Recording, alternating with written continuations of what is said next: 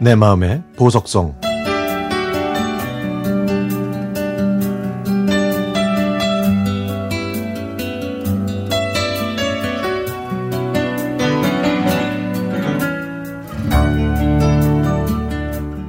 저는 직원 12명과 함께 택배 대리점을 하고 있습니다.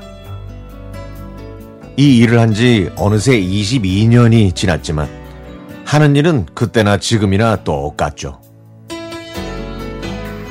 물론 예전에 비해서 물량은 많이 늘었고 장비와 시설은 비교할 수 없이 발전했지만 오전에 배달하고 오후에 집하하는 일은 변한 것이 없습니다. 10여 년 전까지만 해도 택배 일은 수입이 높질 않아서 택배 기사가 모자랐지만 지금은 어느 정도 수입이 보장되고 일하는 환경도 좋아진 편이어서 택배하는 사람들이 많이 늘었습니다. 그 당시에는 시골에 계신 어르신분들이 타지에 있는 자식이나 일가 친척에게 보내는 물건들이 많았는데요. 지금은 뭐 쇼핑몰 물건이 대부분이라 예전처럼 정이 묻어나는 물건들은 점차 줄어드는 느낌입니다.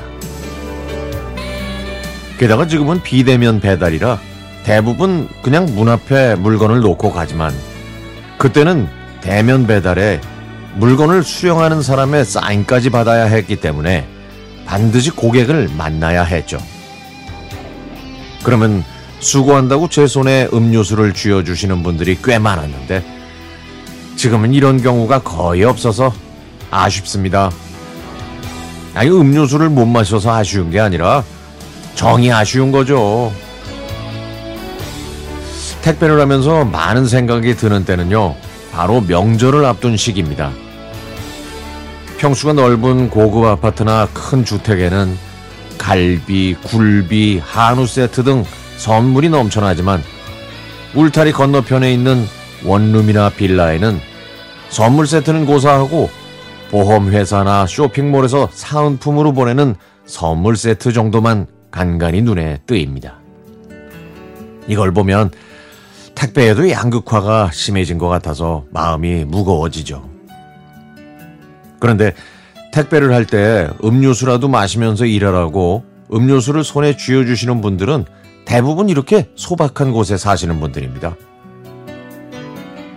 택배도 다른 일들처럼 힘들지만 보람을 느낄 때가 참 많습니다. 왜냐하면 물건을 배달하는 게 아니라 정성이 담긴 정을 배달하는 거니까요.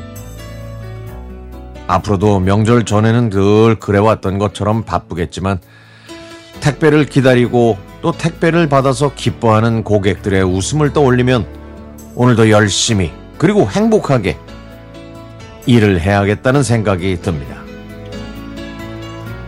택배를 기다리는 많은 분들 모두 주문하신 택배를 행복하고 안전하게 받으시고요. 항상 즐거우셨으면 좋겠습니다. 택배 일을 하는 저희가 험한 세상의 다리가 되어 식어가는 정을 이어드리겠습니다.